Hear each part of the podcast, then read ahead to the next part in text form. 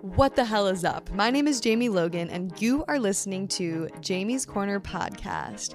This is a podcast where we talk all things animal rights, veganism, plant based diets, nutrition, health, wellness, yoga, spirituality all the good stuff. And I got some of the best guests on in the plant based industry from chefs to doctors, nutritionists, activists, really great people. They really uh, pioneer this show. So without further ado, let's get into it. Thanks for listening. Please toss us a follow at It's Jamie's Corner Podcast, a YouTube show and podcast. And I'm at JLo Kurtz, and here we go. So yeah, so I started writing, and I have to say, the first th- thought that I had is I'm going to write a thriller for vegans that vegans could could read and uh, know it's safe. But very very quickly, very quickly, I thought also, hold on, I can write something awesome that vegans would like and feel it's safe, and pre-vegans could also read like and get the penny drops. It's a thriller, it's exciting, it's like page turning, a lot of changes and cliffhangers and all that kind of fast pace and that. If you have the vegan message kind of incorporated into it and then bam in your face, people will have to kind of, oh, okay. So, yeah,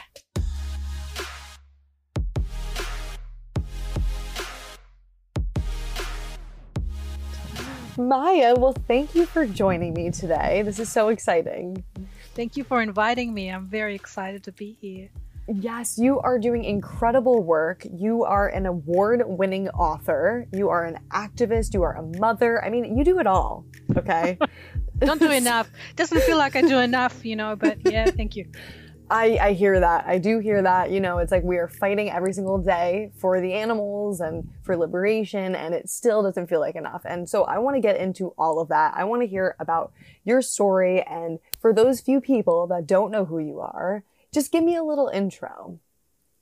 So I am based in New Zealand, Wellington, New Zealand, and I am yeah, I'm an activist, an animal rights activist. I am vegan, mother. I've got kids. I've got dogs. I've got a, a rabbit who is right next to me now. You won't be able to see her. Um, she's sleeping.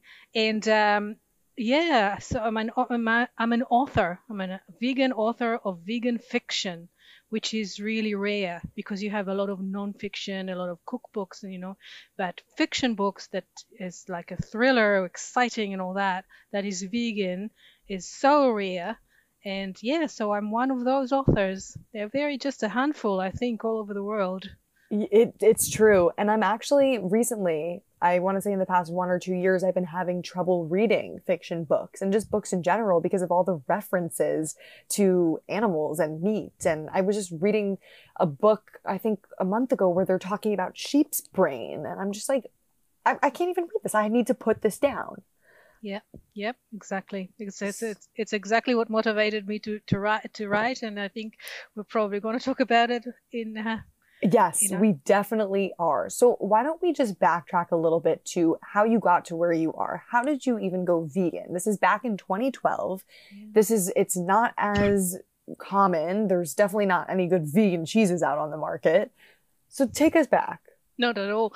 I think we had excursions to the supermarket to find out where the vegan food was, and even that was just basically a cardboard tofu. And mm, yeah, right. it was it was a lifetime ago, only ten years, but a lifetime ago.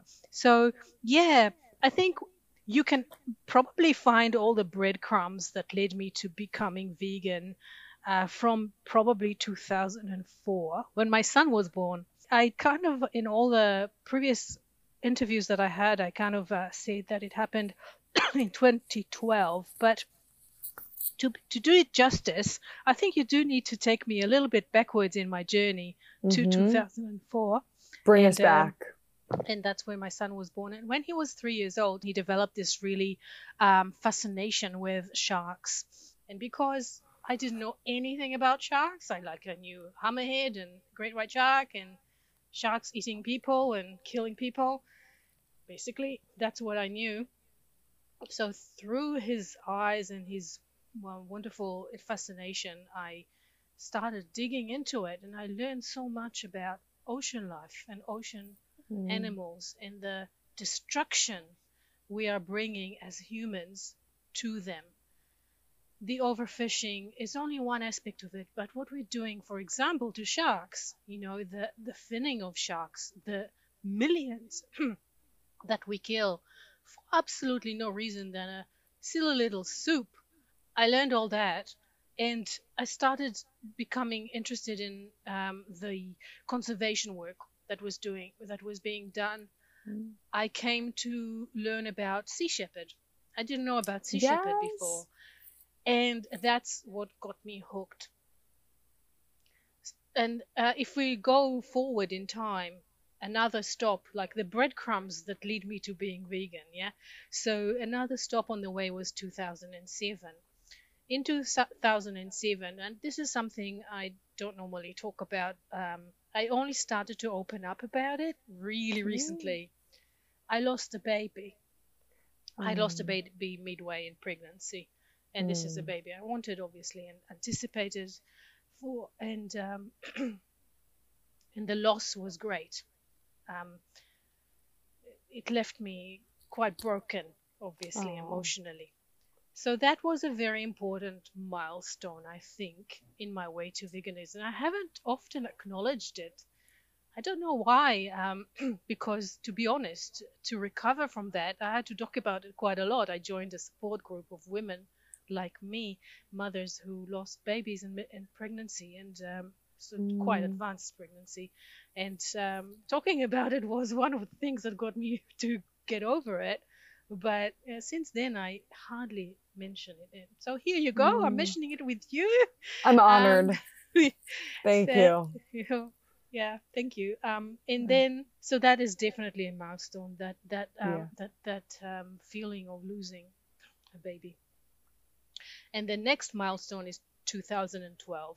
And two, th- two things really important happened to me in 2012 one my daughter was born and that was such a fixing of my soul and um, you know the world's become right again for me it was such mm. a hmm. joy i mean obviously um, it was um, the contradiction between the absolute despair and the complete joy of having her and the second thing was uh, that sea shepherd came to wellington new zealand where i am and um, I, I was preparing for for them to dock and everything because you know I I was still very much into what they did, and um, I found out, and I can't even remember exactly how, that the ships were all vegan, like strictly vegan.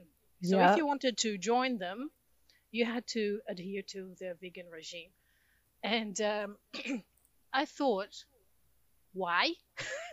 because, you know, I was so keen to jump on the ship and maybe one day when my kids were older to go to the Southern Ocean, to the Ross uh, Sea, where there's a lot of um, illegal whale, excuse me, research happening. and so, so, tell us, for those that don't know what Sea Shepherd is, can you just give us an overview of what they are? Yeah, so who doesn't know Sea Shepherd? I know. Uh, Most of my listeners do, but just yeah. in case. Yes, absolutely. So uh, I know they're going through some turmoil now with uh, Captain uh, Paul Watson. I think there's some changes and some issues, but back then, Paul Watson, he was the figurehead of Sea Shepherd, and Sea Shepherd was a conservation society of activists, and what they did was to go where the problems were, where the illegal whaling, where uh, dolphins and whales, sharks, and to try and stop it, to mitigate it with their own ships, with, with the, min- the, the limited um, things that they had ship, a helicopter, and stink bombs, basically, but a, but hardcore determination, which I loved, and um, but I, I, I couldn't figure out, you know, okay, you want to save whales, I get it. Why are you vegan? And that was 12, mm-hmm. 2012. And then I thought, no, I have to find out why. It's really important for me to know, to understand what is the motivation behind this. And I started digging. Lo and behold, I wasn't young, you know, I wasn't like a 20 something already. I, I lived a life and I uh, realized only then that cows, the cows, they don't give us milk. Mm-hmm. And um, the chicken, they don't give us eggs. But really, it was the dairy. And I think it, especially the dairy because of the baby loss and the new baby those things that I experienced and to to think about what cows go through when they're mm. being forcefully impregnated. Nine months they just gestate and have their baby after nine months, just like women, and then forced to separate. Basically, the babies are stolen from them by force uh, against obviously every soul, every fiber in their beings or as mothers, which I could understand because I, I had that experience myself. And then in New Zealand, babies are not kept because there's so many cows. And so there's really nothing to do with so many calves. So calves are being sent to slaughter at they're mm. just four days old. Four days old. It's basically just puppies, they're babies. I just uh, um, we did um, calving season has ended now, but we had a lot of activity actions by the slaughterhouses where truck after truck with little babies and they're beautiful.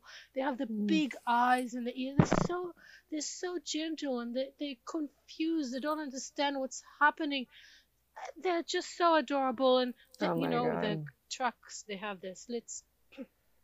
they have little slits and um, they barely they can barely reach it you know yeah. they can barely reach the first one and they look out and they with the big wet noses the sweetest thing it's sweetest thing and and we send almost 2 million every single year in New Zealand because dairy is the backbone of our community yeah we send almost 2 million per year to be slaughtered like that and they still cry for their mothers in the slaughterhouse. And when you reach your hand into the slits of the truck, they suck it, they try to suckle on your mm-hmm. finger, they grab your fingers and suckle on it. It's yeah. absolutely horrific, and that completely threw me away. And I decided there and then, when I found out I'm going vegan, no baby steps for me, done. Mm-hmm. And um, I talked to my husband, who was a vegetarian then. Of course, we didn't know about dairy. It's so we're so gaslight lit gaslit um, mm-hmm. about about dairy and how because especially in New Zealand when you see them roaming on the you know green hills look at this dairy is beautiful it's such a beautiful countryside being having the cows on it it's so deceitful and yep. um, we just didn't know and when you found out when when you find out you can't turn your back on on this Right. Um, yeah, it's it's so... it's so true that it's like ignorance is bliss. And so like once you know it's like how can you not do anything about it? So so many people just want to stay blind to it don't want to know don't want to see. And that's why they come up with all these you know excuses and defense mechanisms and whatever it is. My question for you was just going back you said your husband was vegetarian. Was he vegetarian before you even were considering veganism or how yeah. how did that oh yeah, he was vegetarian for most of his life. Oh I wow! He, he, never really liked um, the, the, flavor of meat, um, okay. but he, he also didn't like the idea of eating animals, and um, but you know dairy. Uh, and, he, and actually, to be honest to him, he never ate eggs either. But for him, dairy was never an issue. So when he did, he, when he, um, you know, I, I told him, look, we have to go vegan. That's it. We have to go vegan. And he looked at me and said, why? What's the problem you know wow. and so um yeah so he did the same research I did because the, the thing is the information was already out there the information was there for years and years it just mm. we, we never mm. bothered to look for it because that problem was never in our radar yeah. and once it did it the, the information was really easy to reach just something we never looked for it you know yeah um and yeah so yeah so we turned vegan and kids vegan and the household completely vegan. yeah. That is so incredible. I wish I could say the same for my whole family. Unfortunately, we're not there yet, but um, my my parents are getting there. My boyfriend is vegan, thank God. I wasn't when I met him though. Good, and yeah, it's it's it, it it is finally where you align your beliefs with your actions. And that's exactly what you did. So then I guess you made the transition and then how did you get into activism? Yeah. Very quickly I realized that just being vegan wasn't enough. And I have to say it took about a year because it wasn't okay, now I'm a vegan and now I'm an activist because um, as I was I was the only vegan in the whole neighborhood I didn't know any other vegans except my husband yeah. who just joined me. Uh, but I didn't know any other vegan in my community or anywhere. And um, yeah, as I said, we had to have excursions like the um, Vegan Society uh, or whoever was then. They took people to the supermarket to show us where the vegan food was, which wasn't much at all. And wow. it, it was really like um, like a desert um, in that regard. But uh, so I joined. Um, where do you go? Facebook, social media. Mm-hmm. Facebook was the king of uh, of social media back then, and I just through social media I met other vegans in my area, and I I was surprised there were more. I wasn't the only one, and I became friends with him. And um, you know, I transitioned my children, and when you I transitioned my children, I was so scared that I'm not feeding them right. You know, you have to you have to avoid the you know that newspaper headline of the vegan mother who, you know, mm-hmm. um, starves her children, right? Yeah, exactly. Which is so, so, so stupid. To completely yeah. false, but I had yeah. to know what I was doing. So there's a lot of learning involved, learning curve in terms of nutrition, which I had I didn't know at all. I had no idea. Right. Um. So there's a lot of learning, and when I I I was sitting more comfortably in my veganism, in terms of my knowledge, I just started to feel that it's not enough. It's not enough because all my friends group back then, I have to say, my friends group had transitioned quite substantially since then. I prefer the company of vegans and activists now. There's no, I'm not denying it. I agree. Um, so, um, but back back then, and I saw that you know they're not going through the same process of realizing what's happening even when i was talking about it and i had the feeling that i probably have to talk louder and do it outside and and yeah and um, just the feeling inside i was burning to do more and i obviously was very much influenced by what was going on what i could see on social media at the time what was going on in, in the United States, in England and UK, and um, all the you know continent. Germany was very strong, Israel, other places. You know, a lot of activism, like bold and loud and proud and all that. And I wanted that because I thought, yes, that's what we need. And uh, mm-hmm. uh, what you do, go back to Facebook and look for uh, things that are happening where you are. And yeah. there wasn't much, but there was some things that were happening here in Wellington. So I joined a few groups, and uh, the first action that was happening was a vigil on the highway outside the slaughterhouse, oh my the local God. slaughterhouse. So I thought, yeah, I'll go. I didn't know anyone. None of the people, um, I didn't know them. I thought, yes, I'll go. Why not? I prepared a sign, and I just um, came and introduced myself and said hi. Mm-hmm. And to be honest, that was the first of, I don't know, hundreds of, of uh, vigils and uh, bearing witness and all that. Later on, um, two of my friends that I met that day and became friends with established Wellington Animal Save, which I am now one of the organizers for. Mm-hmm. And um, that was even before AV. AV didn't exist. wow. But we had other things like we we started um, um, Earthlings uh, uh, the Earthlings uh, experience, which is very much like AV, but we were more in transition. So we did it on trains and things like that, and we saw and we had you know screening of their movie Earthlings on laptops and stuff like that. We did whatever we could, and we we got a lot of influence.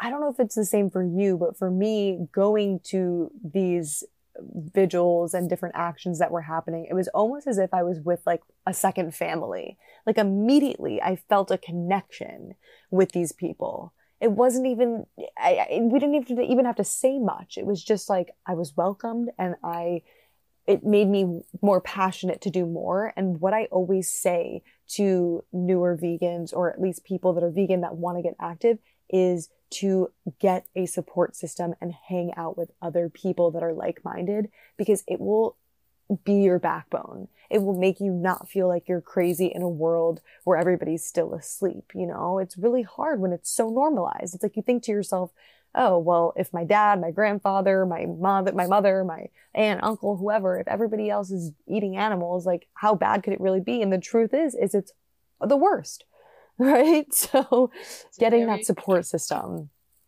It's a very lonely experience. And I totally agree. Look, the connection that I felt with you, instant, because instant. it's like meeting a sister in New York.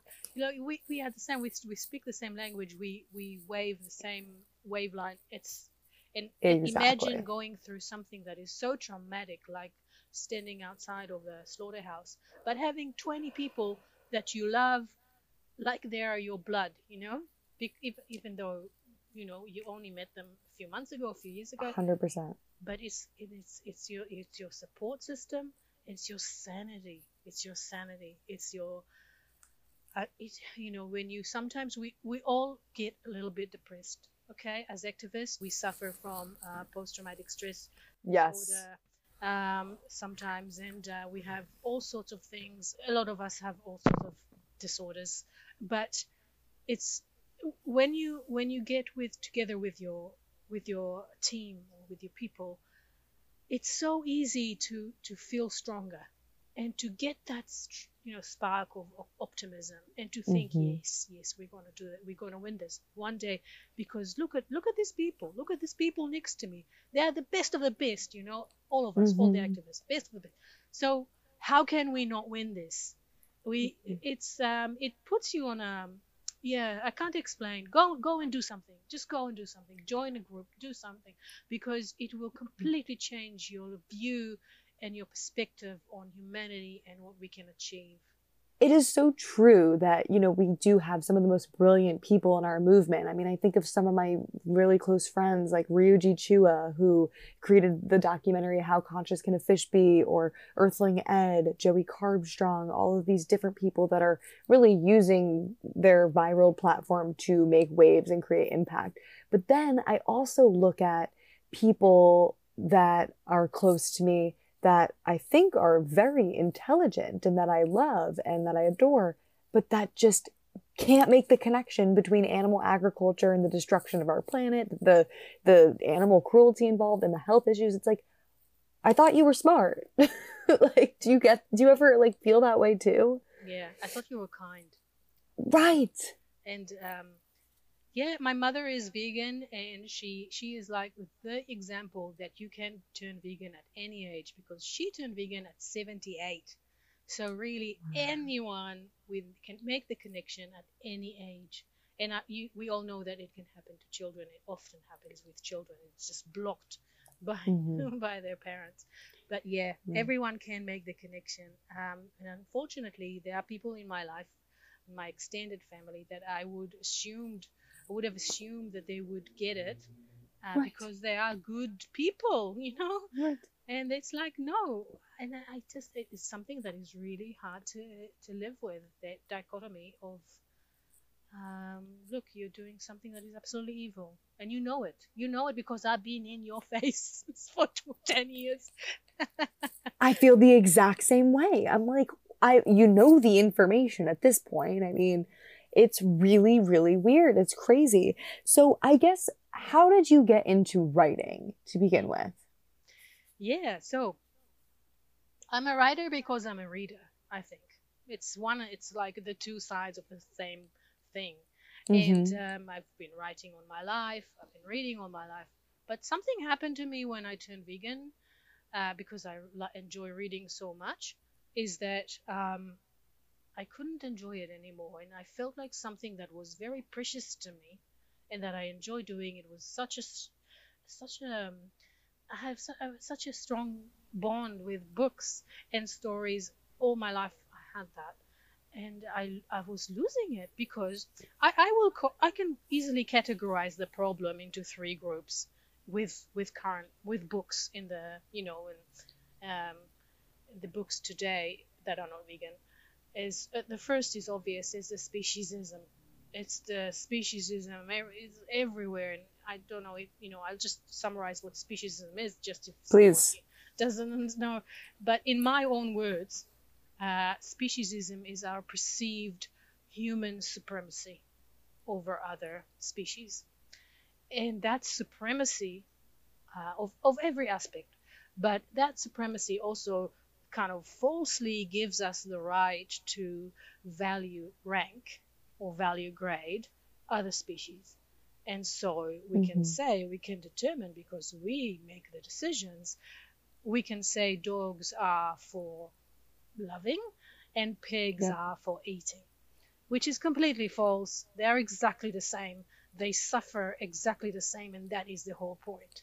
So when you read a book, you know, where um, and and the thing is with books, right? With fiction, obviously, we're talking fiction.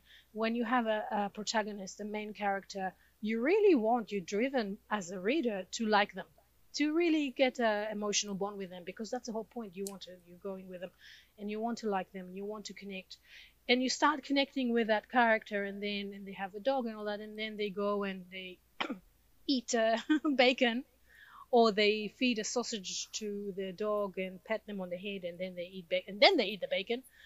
And things like that. And that, that happens all the time that casual time. mention of what people eat what they wear their leather and um, fur and and um, things like that.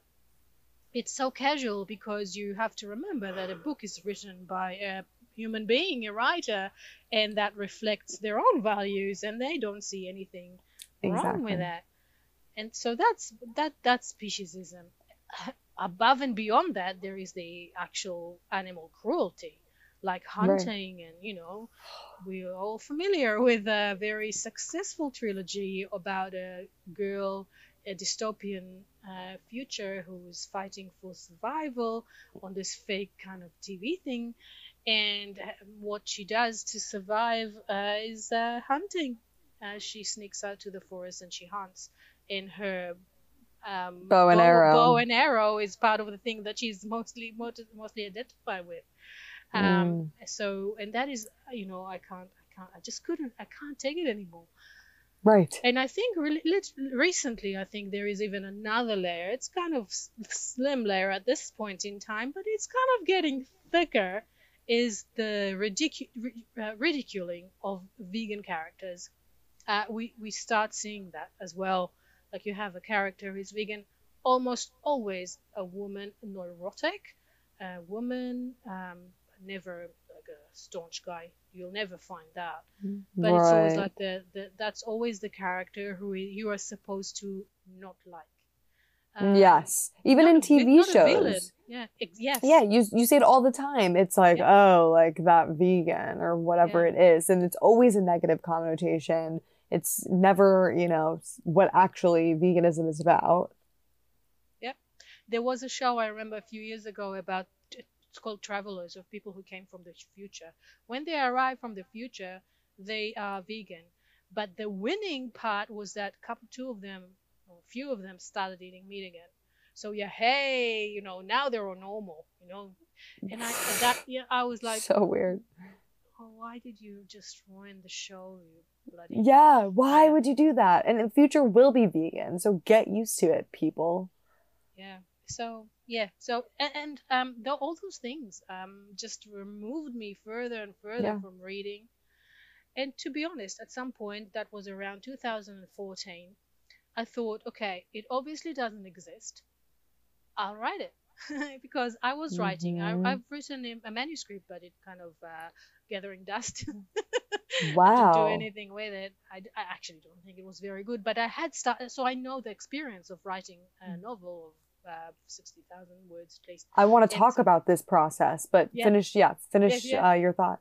So, yeah, so I started writing, and I have to say that um, the, the first thing, thought that I had is I'm going to write a thriller for vegans that vegans could, could read and uh, know it's safe but very, very quickly, very quickly, I thought also, hold on, I can write something awesome that vegans would like and feel it's safe, and pre-vegans could also read, like, and mm. and um, and get and get the penny drops. So so that yeah.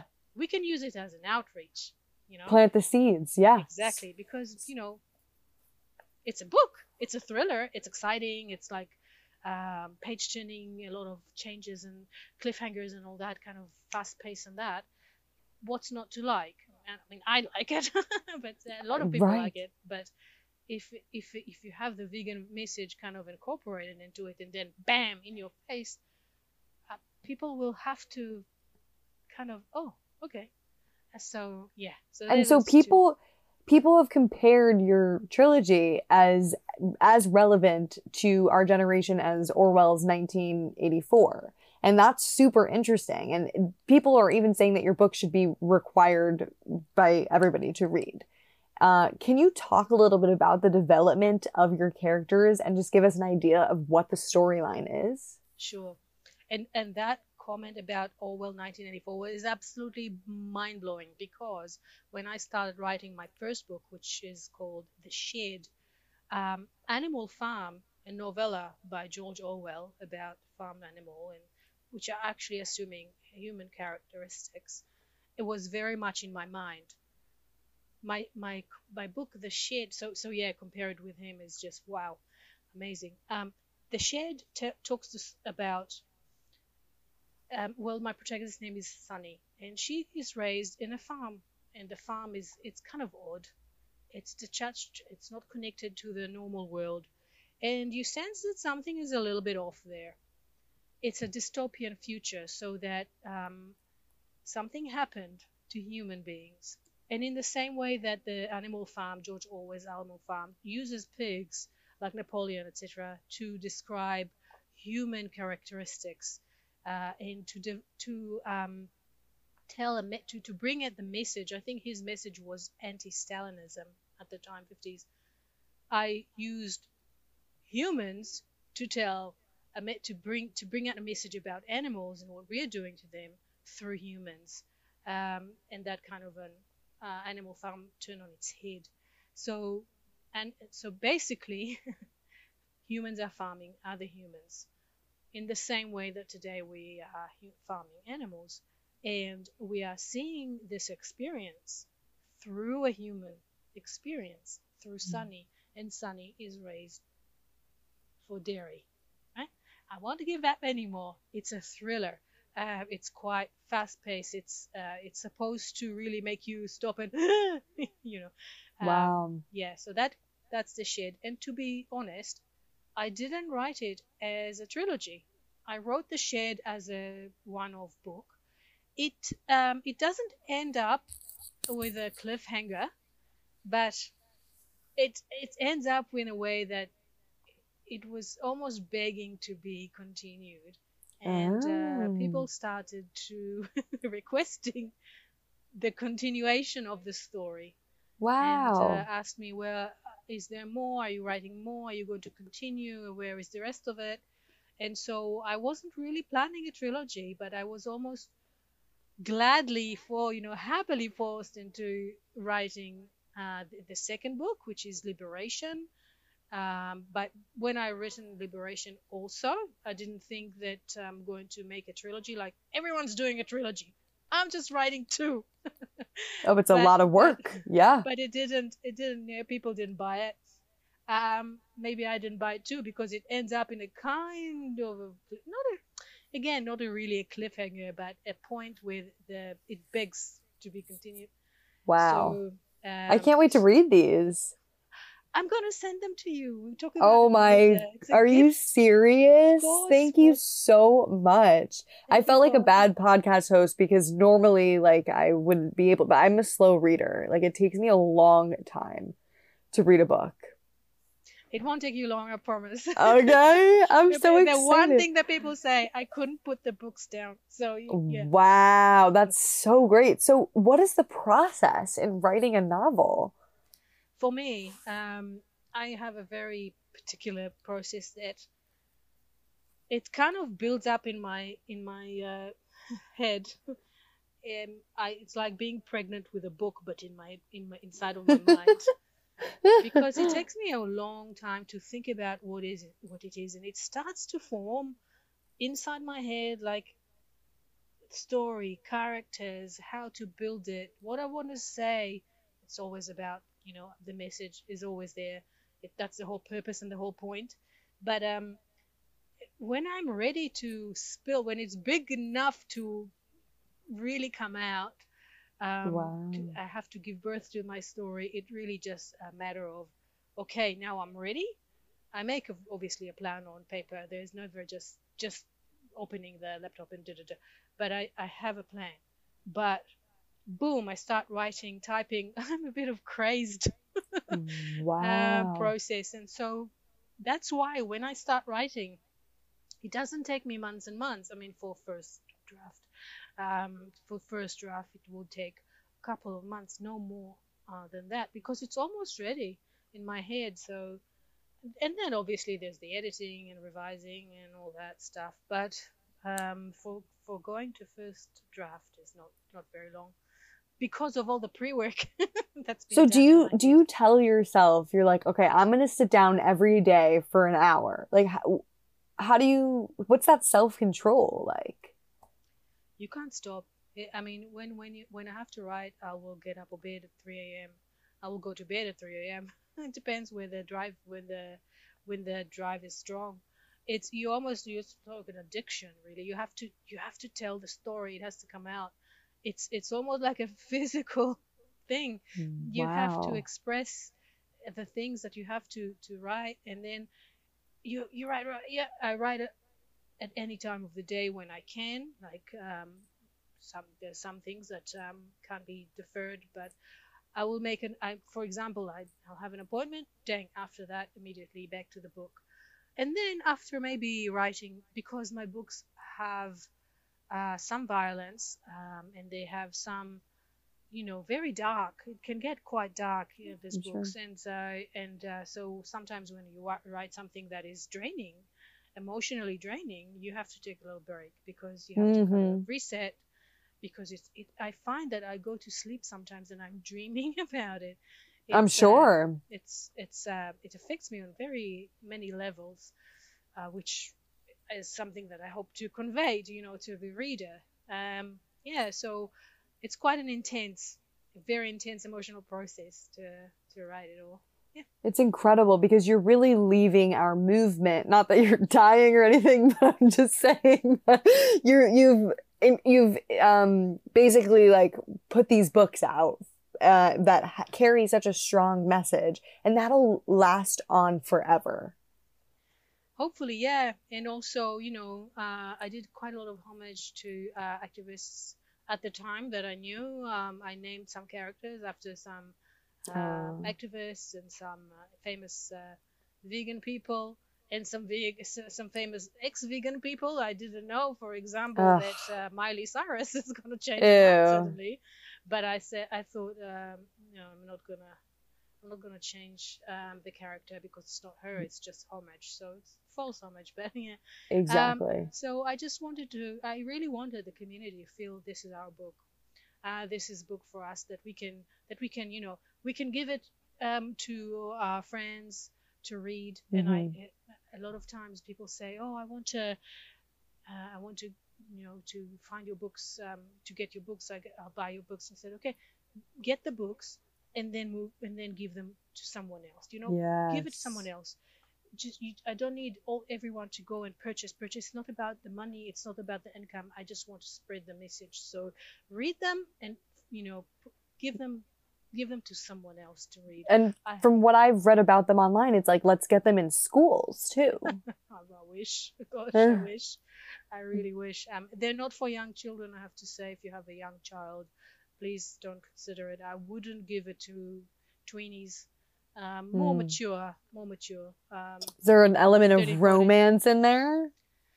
Yes, but you know, the one thing I really can't stand is is a triangle of lovers. I can't. It's, there's no Mm. there's no love triangle for me. Um, there's just the one person and the other person, and they're right for each other, and they fall Yeah. in love.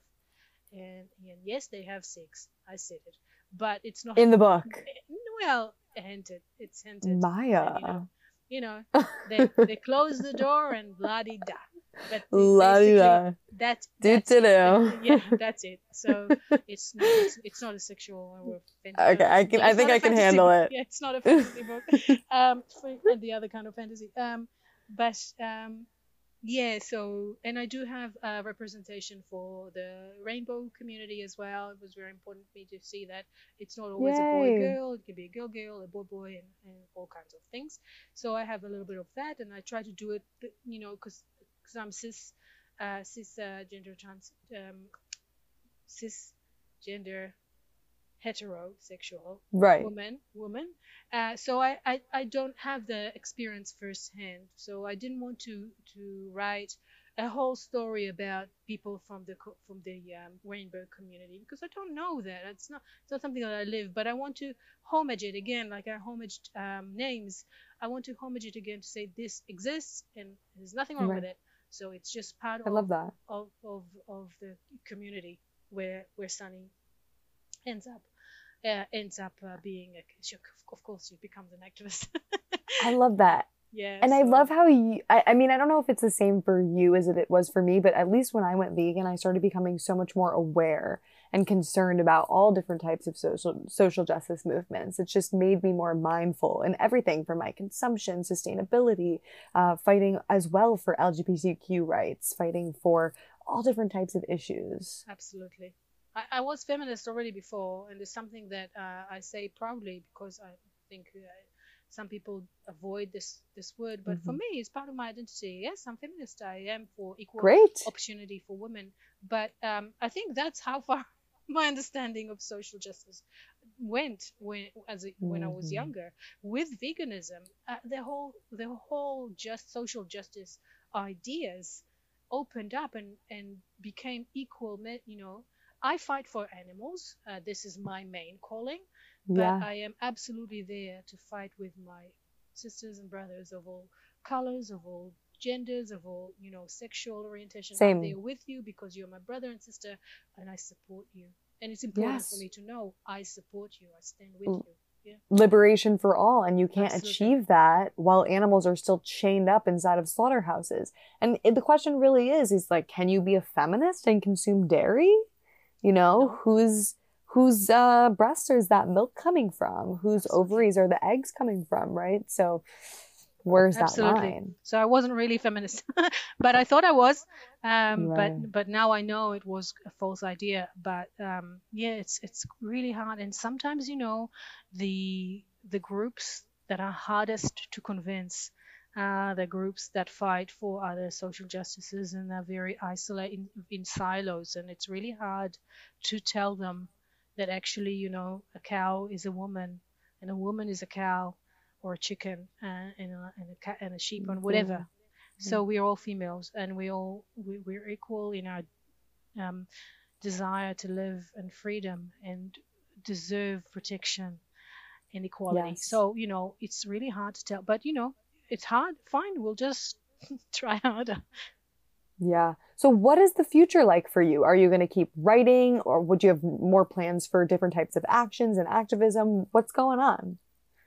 Yes, I I definitely write more books, and um, so yeah, part of I think part of my decisions in late 2022, especially after this big uh, weekend where we be- bore witness outside this slaughterhouse mm. that is like mm three hours from Wellington. It was very intense emotionally, and I came to a decision that um, I'm going to put a heck of a lot more effort on my books because I I feel a little bit a little bit burned out but I'm going to also do the yeah. the, the, Wellington um, Animal Save, so I'm still organizing that, and these were going to be mm-hmm. my big pillars of the two main things that I'm going to focus on. Because if I'll keep spreading myself, uh, I'll spread myself myself so thin that I'll end up just burning out and not doing anything. So I do think activists need activists need to be very aware when this is uh, happening and really pause and say look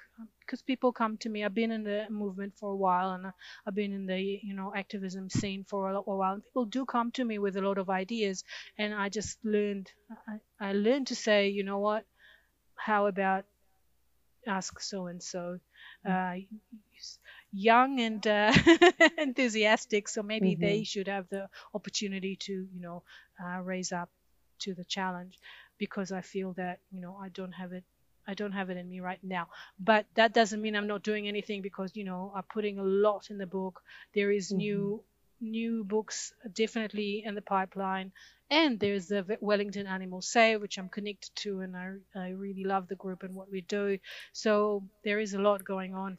Yeah. We do as much as we can. And it is so important, as you said, as activists to know when you need to take a step back. I've been taking a little bit of a step back and doing activism in other ways.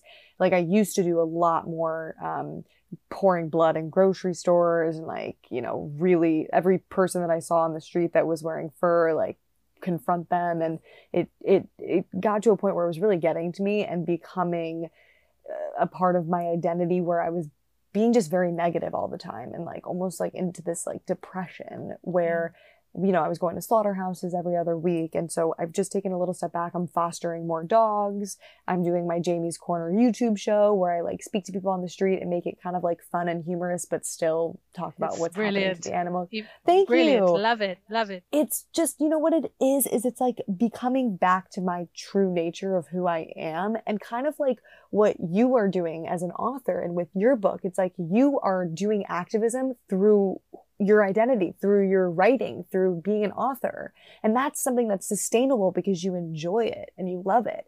And similar to the Jamie's Corner, it's like I could go out on the street and talk to people all day. I love it. I love it. I think it's so fun. But can I stand there at a slaughterhouse, like, you know, bawling my eyes out and, and, you know, giving water to these animals? Like, I can't do that every day. It's like not possible. I will go crazy. I'm very sensitive and, um, you know, I try, I rescue where I can. I just got two chickens out of a slaughterhouse last week, oh.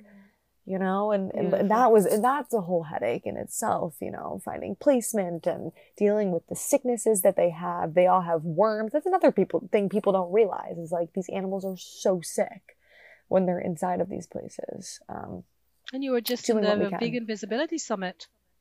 Yes, I was. And well done. Yeah. I'm so bad. I'm, I'm so bad at promoting like myself and anything. Like they've been sending me emails. They're like, yeah, make sure you post about it. I'm like, I'm so confused. Like I, I hope I, I did. I don't know. Like it's a, whatever. I hope that people enjoy it and get what they can out of it because, you know, we want to get this content viral. We want more people to see it. And I just, I hope your books keep spreading, growing. I want everybody to read it and see all the great work you're doing. Amazing. Yeah, I hope so too. Thank you. Thank you so much. So why don't you just give us a little rundown on like where everybody can find you? If there was like anything else that we didn't cover or get to, um, now is the time I guess we could talk about that. I just wanted to really encourage people who are who think they they want to write or or sing or dance or make a movie or you know a cooking show, whatever your passion is, use it for the cause and don't be afraid it wasn't an overnight success for me, okay? It wasn't. The first book, The Shed, came out four years ago. It took at least two years for me to build up the readership, to build up the following. It's not, it wasn't an overnight success, and I had some hardships to get them published and all that for another podcast maybe. But, uh, but it's, I just want to say, don't, go for it. You know, feel it, do it, write it, create it, um, use your passion your skills yes. and just do it for the cause. It's so important. And we need to, you know, there are more and more fiction writers now. When I started, I couldn't even name one person. Now there's more and more. And, you know, just the, the vision, imagine saturating all literature with vegan fiction. Wouldn't that be amazing? So, you yeah. know, write it, create it, publish it, whatever. And yeah, where you can find me um, on my Facebook, on my sorry, on my website, uh, mcronen.com. Jamie is going to put a link.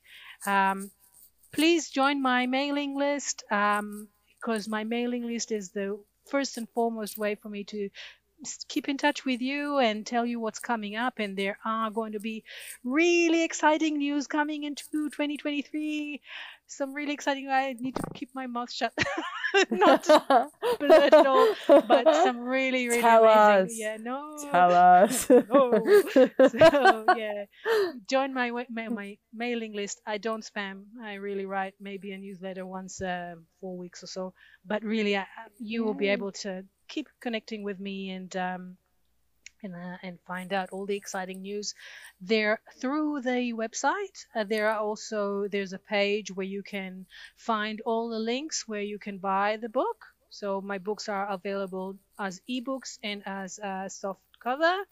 Um, unfortunately not as uh, as um, audio but ebook and soft cover they are available. And there's lots of links where you are in the world. Of course um, united states you know, UK, Germany, Canada, Australia, wherever you are. So, um, so awesome. just go and, and click and check, check it out. So exciting. Well, thank you so much for your time. And one last thing, I really love what you just said about go out and do something and follow whatever that passion it is for you, because you can really use that to spread such positivity in this world. And we, we sure as hell need it. And you know what? Stop scrolling on Instagram all day, myself included, and TikTok. Use that time to like make make something productive. And then so. you can make a TikTok about that. So you know you Perfect. can use that. You can use that. So yeah, there you awesome. go. Um, amazing. Well, thank you so so so much. It was so great meeting you and and having this conversation. Thank you for having me. It was such a great time. Awesome. Yes, and thank you all for listening. Until next time. Goodbye. Bye.